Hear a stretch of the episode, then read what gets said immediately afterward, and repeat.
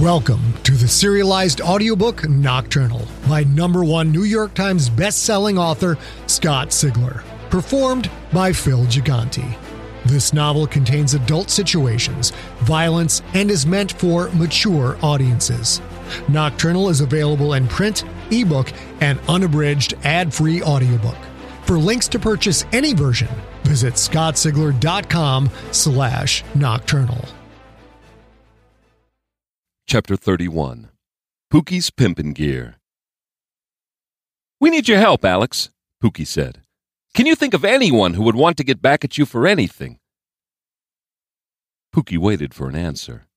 He and Bryan sat in chairs, while Alex Panos and his mother Susan sat on the couch across from them.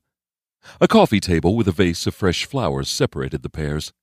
A pack of cigarettes and a box of Kleenex lay on the table in front of Susan, but she had yet to light up and seemed to favor the already well used wad of tissue clutched in her hand. Alex wore jeans, black combat boots, and a brand new crimson and gold Boston College Eagles jacket. He glared at the cops in his living room, his lip all but curled into a snarl. Susan Panos watched her son, her hands nervously working the wad of tissue now so ravaged and wet with tears that little shreds of it broke off to drift down lightly to the brown carpet below. Alex, honey, she said, can you answer the man? Alex looked at his mother with the same expression of bored disdain he'd affixed on the cops. She dabbed her eyes. Please? Alex leaned back into the couch, his mouth making a little psh sound. He crossed his arms over his chest. The kid was a real prize the kind that Pookie wished he could just shake some sense into. Alex was big enough that most people stayed out of his way, giving him an overly inflated sense of badassery. He was also young enough to think he was bulletproof. They sat in Susan's two bedroom apartment on Union Street, just east of Hyde. It was a nice, sixth floor place in a somewhat upscale 10 story building. Susan either had one very good job or two decent ones. Mr. Panos, if there had ever been one, wasn't around. He'd probably been a big guy. Susan was a skinny five four, while 16 year old Alex was just under six feet and thickly muscled. He was bigger than Bryan. Give the kid another three or four months and he'd be bigger than Pookie. Pookie and Bryan had first gone to Jay Parlar's place. Jay wasn't there. His father didn't know where he was. His father didn't want to talk to the cops. Quite the wonderful family scene, really. Isaac Moses was next on the list. But for now, Pookie and Bryan had to deal with an uncooperative, arrogant Alex Panos. Alex didn't seem all that put out by his gangmate's death. Try to understand, Pookie said. This was a particularly brutal murder. You don't usually see this kind of thing unless there's motivation. Personal motivation. Have you guys had run ins with other gangs? Latin Cobras, anyone like that? I got nothing to say, Alex said. I'm a minor and I haven't done anything, so I can tell you both to go and fuck yourselves. What do you think of that? Bryan leaned forward. What do I think? I think your buddy's dead. Alex shrugged, looked away. So, Oscar wasn't tough enough. Not my problem. Pookie saw anger in the boy's eyes. Oscar's death clearly was Alex's problem. Alex probably thought he was going to find the killers himself you don't get it, Bryan said. Oscar's arm was ripped off his body. They cut his belly open, pulled out his intestines. Susan covered her mouth with the tissue. Oh, my God. Then they stuffed his guts back in, Bryan said. They broke his jaw, knocked out his teeth. They tore out his right eye. Susan cried into her disintegrating Kleenex and started rocking back and forth. Alex tried and failed to look indifferent. There's more, Bryan said. Pookie cleared his throat. uh, Bryan, maybe we should. They pissed on him, Bryan said. You hear me, Alex? They pissed all over your supposed friend. This wasn't a random act. Someone hated him. Tell us who hated him. Maybe we can find his killer. Alex stood, stared down with angry eyes. Are you guys arresting me? Pookie shook his head. Well, if you're not arresting me, I'm leaving. You should stay here, Pookie said. Whoever killed Oscar could be after all of you. You could be in danger. Alex let out that pff sound again. I can take care of myself. Susan reached over and pulled lightly on the crimson sleeve of Alex's jacket. Honey, maybe you should listen to. Fuck off, Mom! Alex snapped his arm away. You like these pigs so much? Why don't you just blow them already? I'm gone. Alex walked to the door and slammed it shut behind him. Susan kept crying, kept rocking. Her shaking hand reached for the pack of cigarettes on the coffee table. Pookie automatically found the lighter in his pocket, pulled it out, and offered her the flame. He didn't smoke, but he'd made a lighter part of his standard pimpin' gear long ago. Dress nice, talk nice, buy drinks, and the ladies loved you. Amazing how a little act of kindness like lighting a cigarette could break the ice. Show a woman that you were interested. If you didn't mind kissing an ashtray, lighters got you laid. She took a drag, then set the tissue on the table. Pookie and Bryan waited, quietly. Susan composed herself quickly. Quickly enough that Pookie could tell crying over Alex was a regular occurrence. I'm sorry about him, she said. He's hard to control. Yes, ma'am, Pookie said. Teenage boys can be difficult. I know I was. She sniffed, smiled, ran her fingers through her hair. Pookie knew that gesture as well, and it saddened him. Her son was in serious trouble. His friend had been murdered, and Susan Panos was still concerned about her looks. Were this some random night, were Pookie out for a beer instead of investigating a murder, he would have instantly put his chances of taking Susan Panos home at about 75%. I knew Oscar, she said. He's been Alex's friend since they were in grade school. He was a good kid until. Her words trailed off. It had to be hard to know that a nice kid had traveled down the wrong path because he hung out with the wrong people, and that your son was among the wrong people in question. Mrs. Panos, Pookie said, we know Alex is in a gang. A small one, but still a gang. Do you know anyone who would want to hurt your son and his friends? She sniffed, shook her head. Bryan coughed, a wet, rattling thing. He grabbed two tissues from the table and wiped his mouth. How about payback? he said.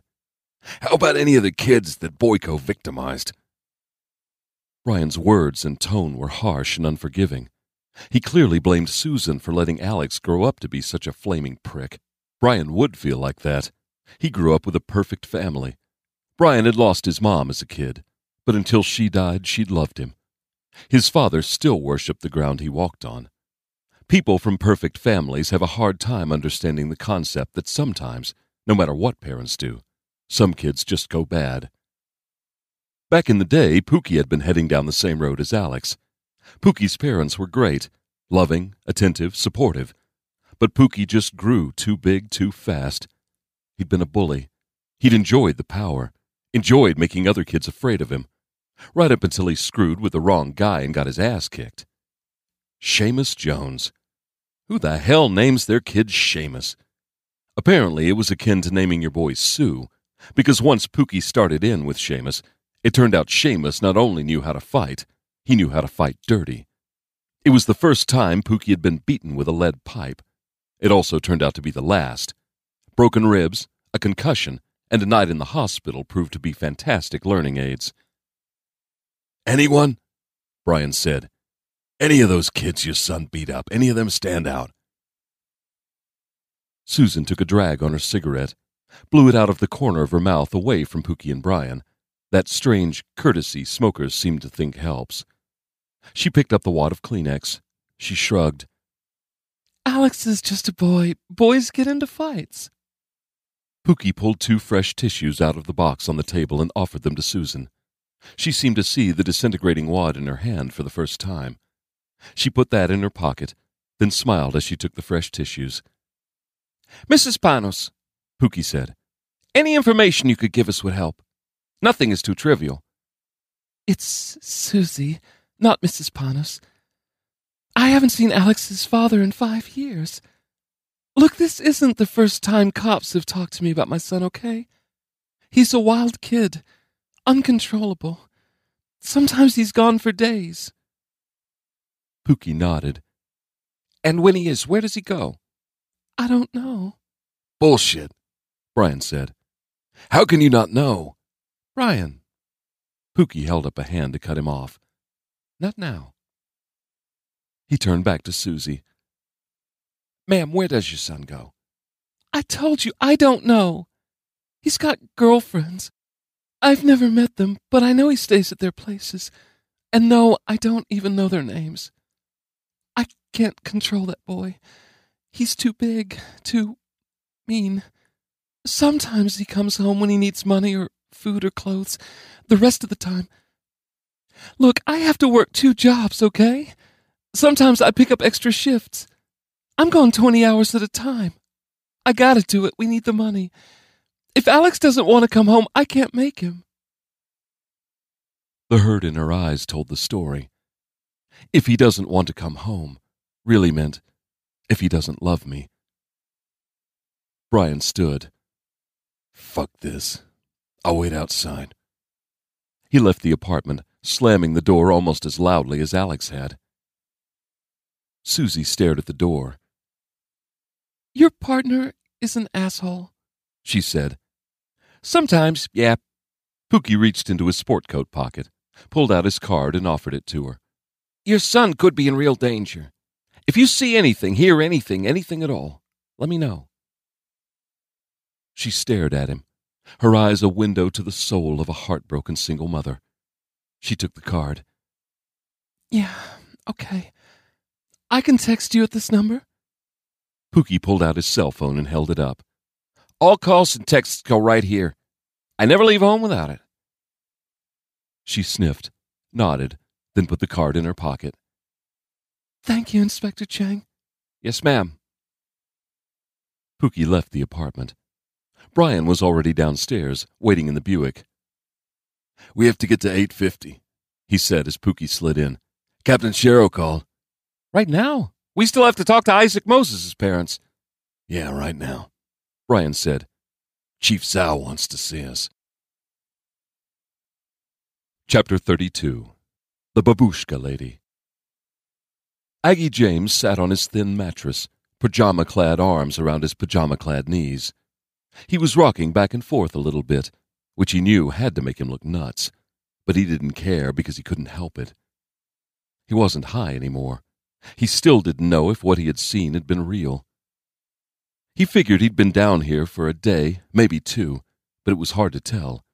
In the white room, the lights always stayed on, and time had already lost meaning. The place still smelled of bleach. The chains had again drawn Aggie and the others back. Then a hooded, white robed monster with a dark green demon face had rolled in a beat up metal mop bucket. The thing had mopped up the long, bloody streaks left by the Mexican boy's clutching hands. The demon hadn't said a word had ignored the Mexican parent's endless pleas. Once the mopping and bleaching were done, the white robed demon left. There had been no visitors since. The collar was driving Aggie crazy. His skin chafed beneath it, the muscles and flesh sore from being dragged across the floor by his neck. The bottom edges of his jaw, both left and right, felt swollen and bruised to the bone. He needed a hit. That would make him feel better, so much better. Itchy tingling crawled up his arms and legs. His stomach felt pinched and nauseated. He'd have to shit real soon. Maybe whoever had taken him would let him get back on the streets and find what he needed. All he had for company was the Mexican couple. The woman barely talked.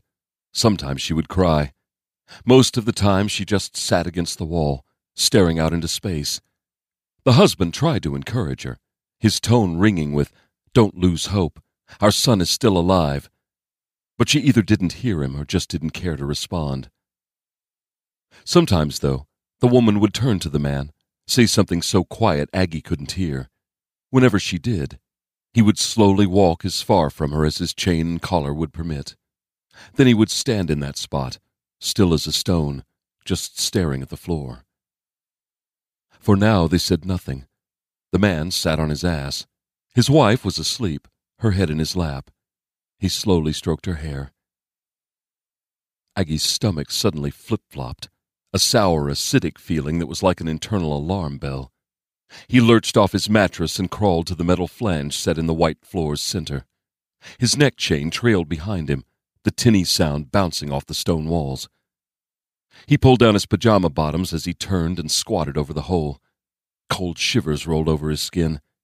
His body let go a blast of diarrhea. The wet, slapping sound echoed through the room. Cramps clutched his stomach. Sweat broke out on his forehead, bringing a wave of chills. He had to put one hand on the ground to steady himself, a three point stance slash squat, his naked ass hovering over the hole. A second ripper tore out of him, smaller than the first. The cramps eased off, just a bit.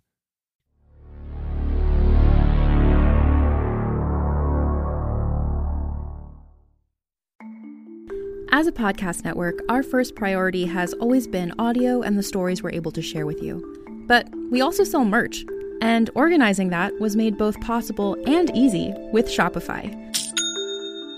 Shopify is the global commerce platform that helps you sell and grow at every stage of your business. From the launch your online shop stage all the way to the did we just hit a million orders stage. Whether you're selling scented soap or offering outdoor outfits, Shopify helps you sell everywhere.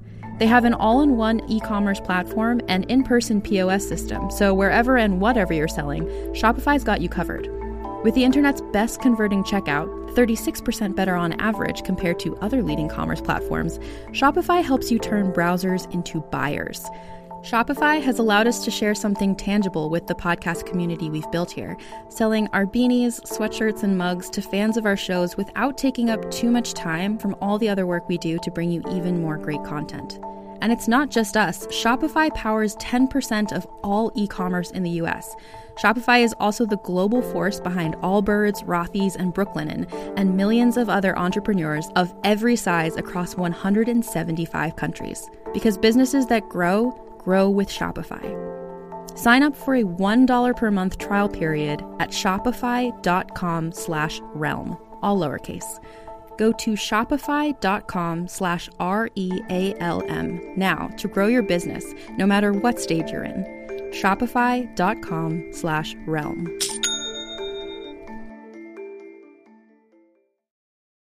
Hey there, this is Justin Bartha. I made a funny new podcast, King of the Egg Cream. It has the greatest cast in the history of podcasts with actors like Lewis Black, I'm torn by my feelings for two women. Bobby Cannavale, You can eat it, or if someone hits you, you can put it on your cut. Melanie Lynskey, I wonder what these marvelous things are that look just like boiled chicken feet. Jason Ritter, I can break things and pick locks and kill people. Michael Stuhlbarg, The whole point is to inspire people that they should make themselves better. Ari Graynor, No, don't whet its appetite. What are you, an idiot? me, Justin Bartha, That's not just any egg cream, that's a Lemke's special. and all narrated by the hilarious Richard Kind.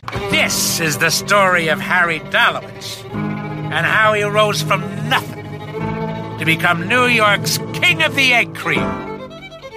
So if you like funny true stories, come listen to King of the Egg Cream, available wherever you get your podcasts.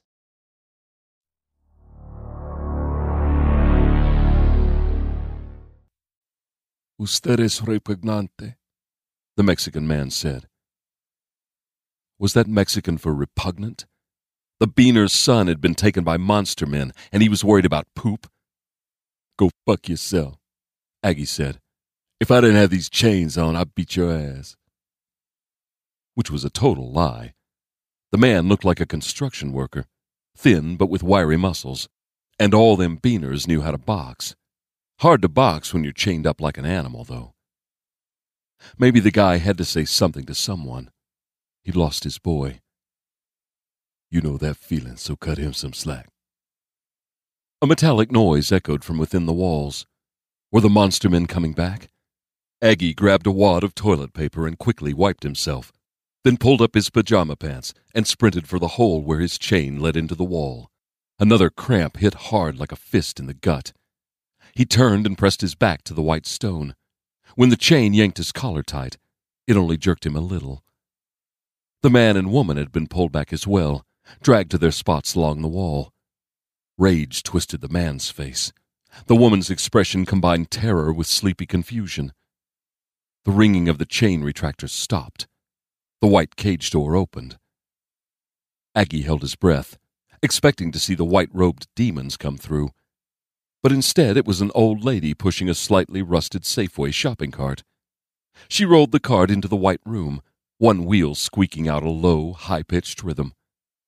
She was chubby and a bit hunched over. She shuffled along with short steps.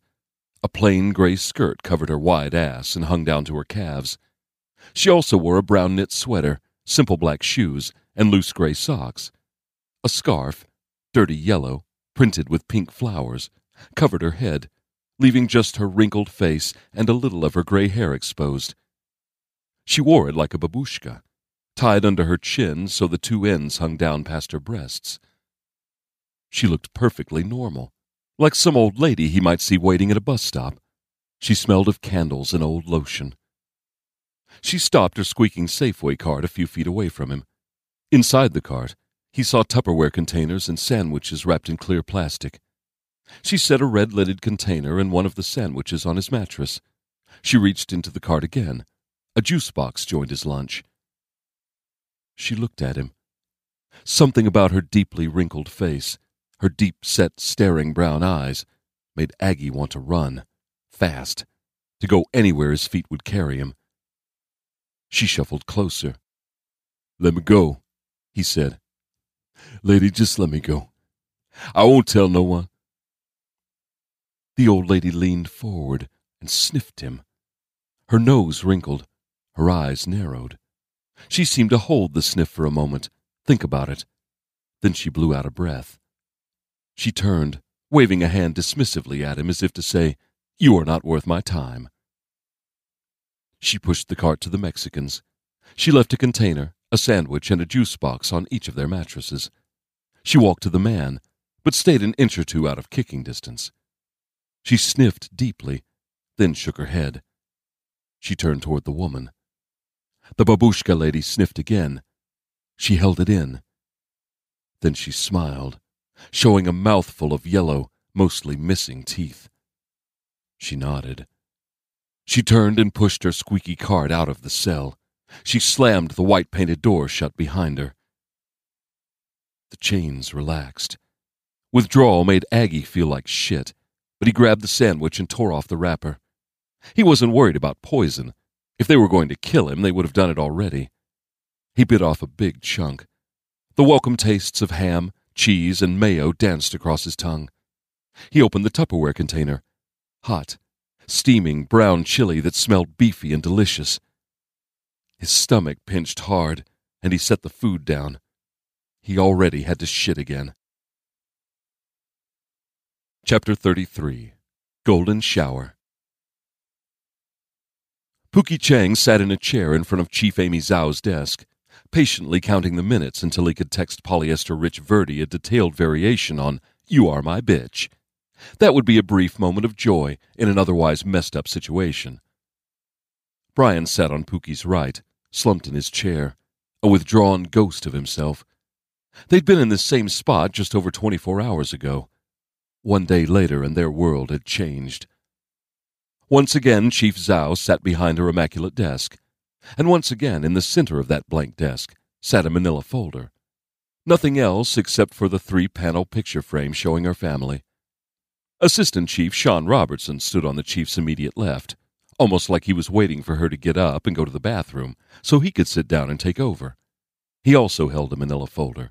To the right of Zhao's desk, Captain Jesse Sharrow sat in a chair against the wall. He, too, had a matching folder in his lap. Whatever the hell was going on, it was clear that Zhao, Robertson, and Sharrow were all using the same playbook. Sharrow's set Ramrod straight. He definitely had something on his mind, something that didn't make him happy. Even his usually immaculate blues looked a tad rumpled. Chief Zhao opened her folder.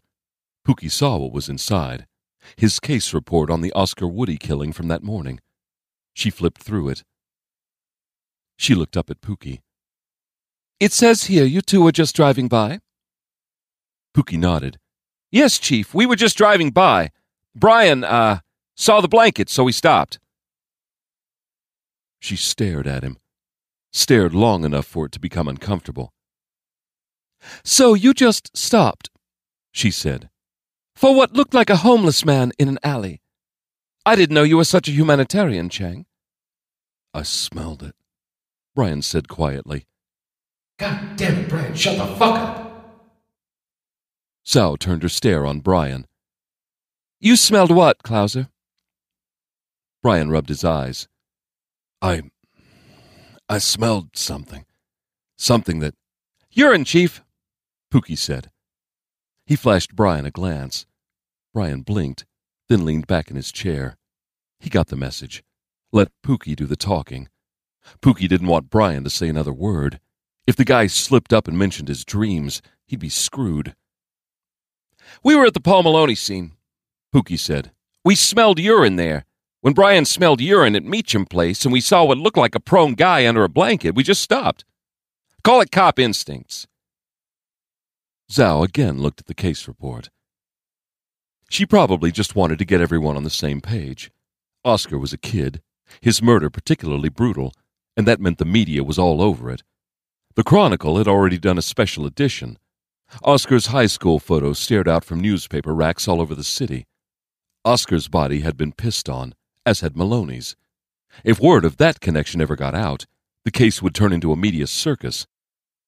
Of course, Pookie was banking on that connection. He and Bryan had been first on the scene for Oscar. Zhao would connect the two cases and give them both to her best team, which meant Polyester Rich could go fuck himself with a cactus. Chief Zhao kept reading. She seemed to be staring at the crime scene photos for too long. Pookie glanced at Robertson. Robertson had the report open to the same page. He was staring intently at it, his gray glasses halfway down his nose.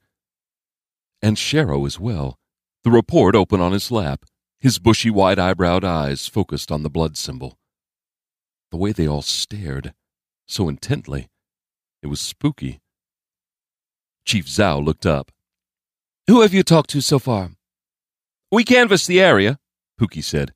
We couldn't find anyone who saw or heard anything that night. We talked to Kyle Solar, principal at Galileo High, where Oscar attended. We tried to speak with Oscar's parents, but they're too upset to talk about it yet.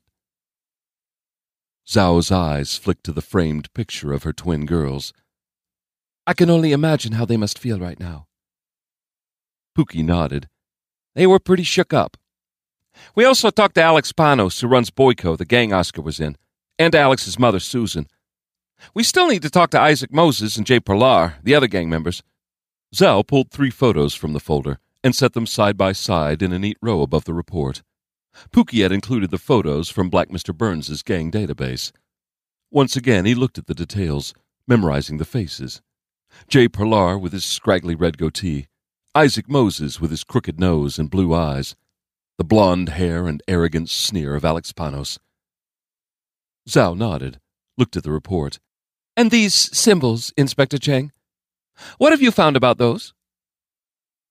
Sharrow and Robertson both looked up from their reports. They stared at him. Pookie felt like a lab rat with three scientists waiting to see how he would react to new stimuli. Ah, uh, we searched the RSS database, he said. It came up with nothing. Nothing? Zhao said. Nothing at all? Nothing local, I mean. She nodded. Three heads again bent to look at the report, at the symbols. He'd been joking about cop instincts earlier, but they were real. They suddenly lit up like his own version of Spidey sense.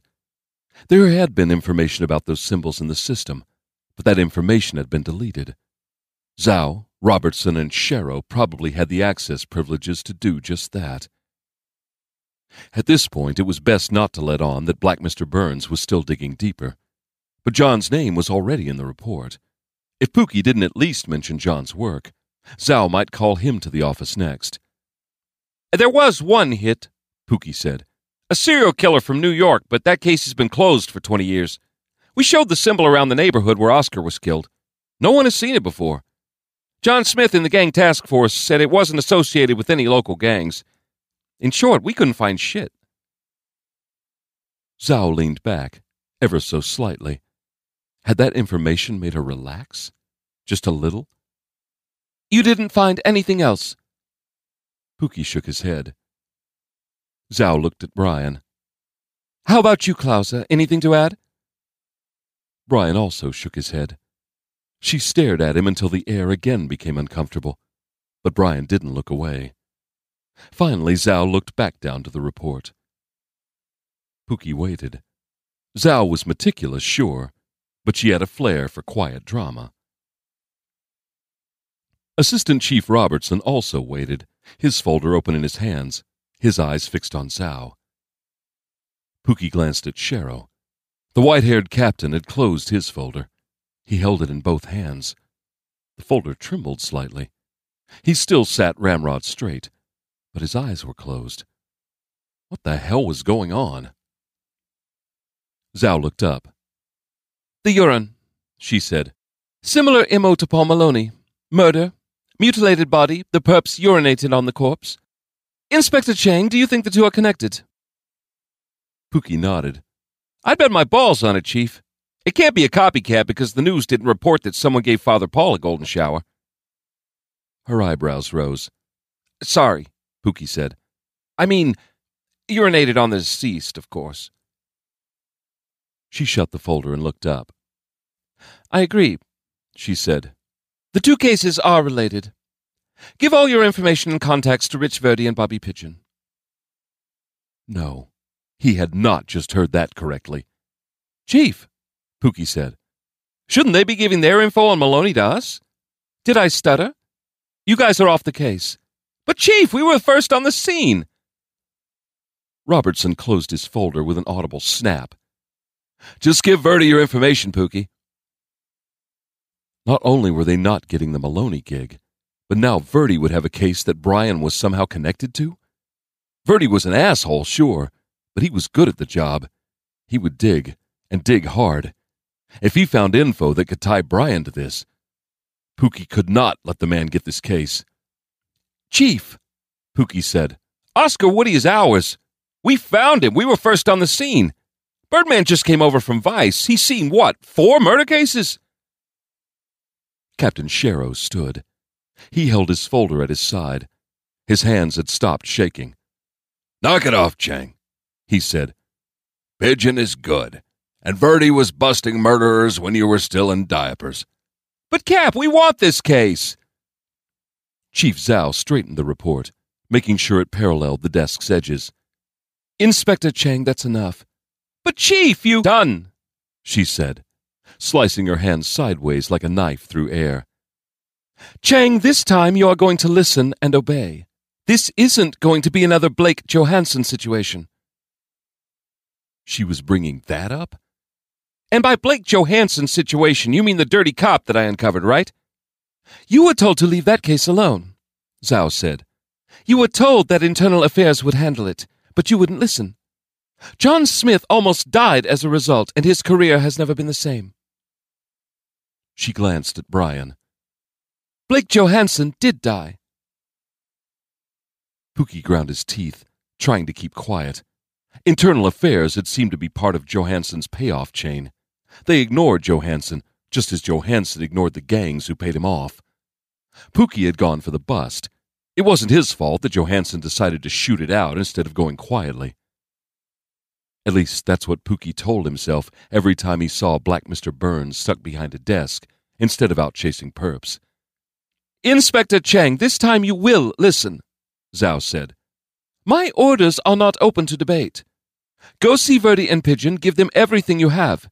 If that principal you talk to finds anything, he is to call them, not you. She turned her stare on Bryan. And you, Clauser, let me hear it. Let me hear you understand that you guys are off this case. Bryan stared back at her. Other than the fact that he looked like he might vomit at any moment, his eyes showed nothing. We're off the case, he said. Our ears work just fine. Zhao nodded once. Good day, gentlemen. Bryan walked out of the office. Pookie started to follow him. This didn't make sense. Even if Verde and the Birdman ran both cases, Pookie and Bryan should have been assigned to support them, not booted to the curb altogether. Did Zhao know something Pookie did not? Maybe something about Bryan's dreams. The thought made him stop and turn.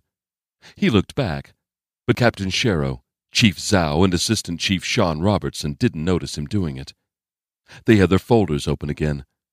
All three of them were staring at the symbols.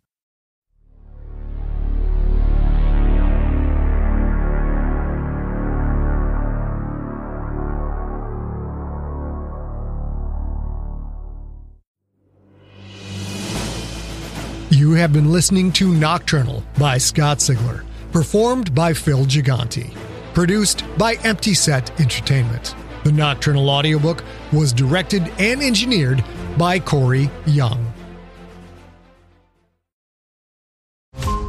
Every five minutes, a transplant candidate dies while waiting for a compatible heart, liver, or kidney. Imagine a technology that could provide those life saving transplant organs for a high price, and imagine what a company would do to monopolize that technology. On a remote island in Lake Superior, a team of geneticists unlocks this holy grail of medicine by reverse engineering the genomes of all mammals, creating an animal with organs perfectly suitable for human transplantation. They envisioned a docile herd animal, but one team member had another, darker vision. This ancestor is anything but docile.